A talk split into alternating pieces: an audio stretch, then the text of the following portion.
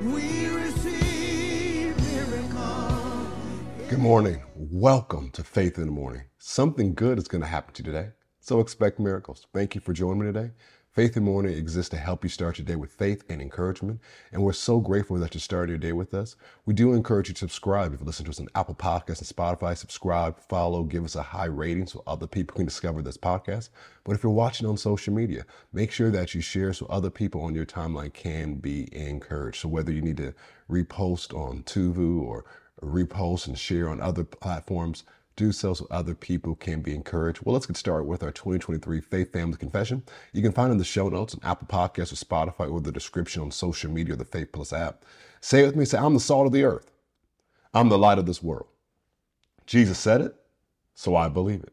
I'm a carrier of the glory of God. Today, I will experience the extreme goodness of God. Today, I make myself available for God to show his goodness to others through me. Today, I'm increasing in influence. Today, I will see the goodness of God in my life.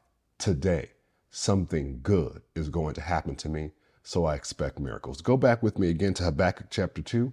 We looked at it yesterday. Hopefully, you did your homework from yesterday. Say, oh, I can't believe a daily podcast gave me homework. Well, I hope you did your homework. It's going to help you fulfill the goals. We encouraged you yesterday don't give up on the goals that you set for 2023. Yes, I know it's almost October. Yes, I know in just a blink of an eye, it'll be the holidays. Yes, I know then the year will be over. And then you set new goals. But don't give up on the goals that you set for this year. For so many of you took time to pray and fast and get before God and hear the goals you set this year. And maybe because discouragement happened or this happened or this happened, you let go of some of those goals. I encourage you just to go back through those goals and write them in place or put them in a place where you see it every single day. So hopefully you did that. If not, make sure you do that today. Habakkuk chapter 2, starting with verse 2, it says, Then the Lord answered me and said, Write the vision, make it plain, that he may run who reads it. For the vision is yet for an appointed time, but at the end it will speak and it will not lie. Though it tarries, wait for it, because it will surely come. It will not tarry. Behold the proud, his soul is not upright in him, but the just shall live by his. And so, one of the things you want to do after you write the write the vision, write the goals, and put it in a place where you can see it on a regular basis every single day.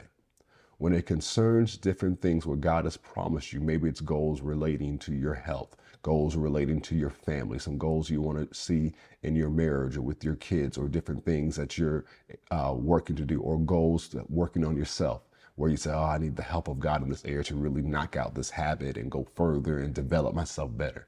When it concerns goals like that, one of the things I encourage you to do is go to the Word of God and find promises in the scripture, especially promises under your new covenant that apply to the situation. I'm not talking about just, you know, you just searching, finding a random scripture and you're trying to make it fit. No, a promise in the scripture that applies specifically to you. Go with me to Second Peter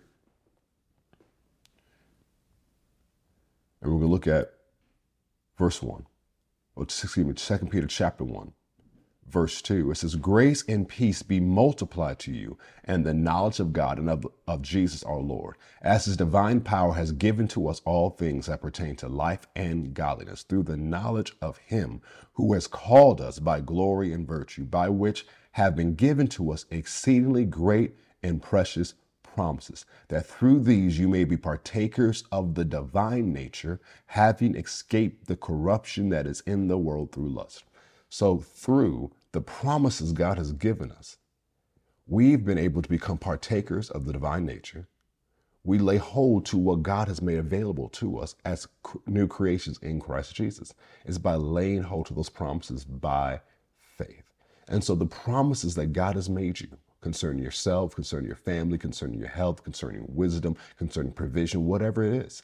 I encourage you to get those scriptures, those promises, and write them down and put them next to the place where you see the vision, where you see the goals. So that next time when he said, Well, this is my goal for this year, this is what I want to knock out before the year is over. And he said, I'm able to do this because this is what God has promised me. So once you write down those promises, personalize it. And so let's say it's an area that you're working on this habit, you're working to develop this area in your life, making a good godly habit. And it's a struggle. What you can say is, you know what, I can do all things through the anointed one Jesus who gives me strength. Because when you look at that promise in Philippians, when Paul first said it, you can you understand that Paul was saying it from a place of, I know how to do well no matter what circumstance or situation I find myself in, whether I'm on top, whether it seems like I'm on the bottom. No matter where I find myself, I can do all things. And so, the same thing, you can do everything God has called you to do by the anointing that's within you and upon you, by the grace, power, ability, and help of God.